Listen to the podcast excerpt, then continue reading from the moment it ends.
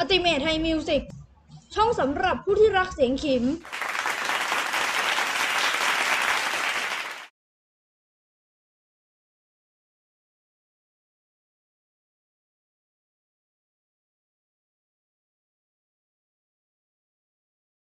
สวัสดีครับคุณผู้ชม ยินดีต้อนรับเข้าสู่ช่อง Ultimate Thai Musicช่องสำหรับผู้ที่รักเสียงขิม และนี่คือรายการสับสังคีบวันละคำนะครับ รายการที่ผมจะนำเอาสับสังคีบต่างๆ ทางดนตรีไทย มาเล่าให้ทุกท่านฟังแบบเข้าใจง่ายๆกันนะครับผม และสับสังคีบในวันนี้ก็คือคำว่าเก็บนะครับผม เรื่องราวของคำว่าเก็บจะเป็นยังไง และจะสนุกสนานขนาดไหน เดี๋ยวเรามารับชมกันในคลิปนี้ครับ ก่อนรับชม อย่าลืมกดไลค์ กดแชร์ กด Subscribe และกดสั่นกระดิ่งให้ช่อง YouTube Ultimate Thai Music ด้วยนะครับ ขอบพระคุณครับ หัวข้อแรกคำว่าเก็บมีความหมายว่าอะไรคำว่าเก็บ ตามพจนานุกรม ฉบับราชบัณฑิตยสถานนะครับ ได้ระบุไว้ทั้งหมด 2 ความหมายด้วยกันนะครับ แต่ในวันนี้เราจะมาว่ากันด้วยความหมายที่ 2 นะครับ ผม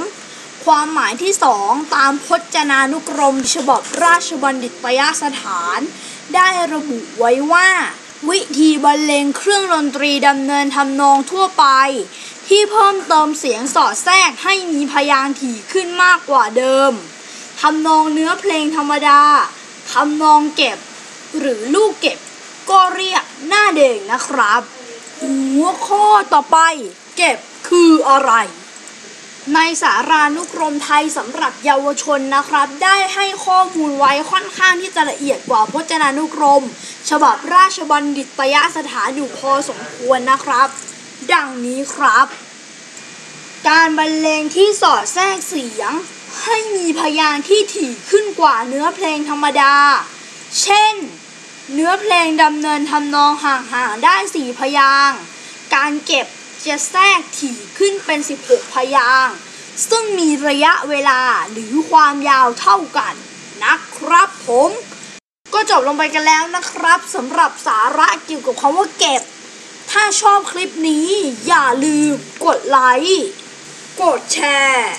กด Subscribe และกดสั่นกระดิ่งให้ช่อง YouTube Ultimate Thai Music ด้วยนะครับ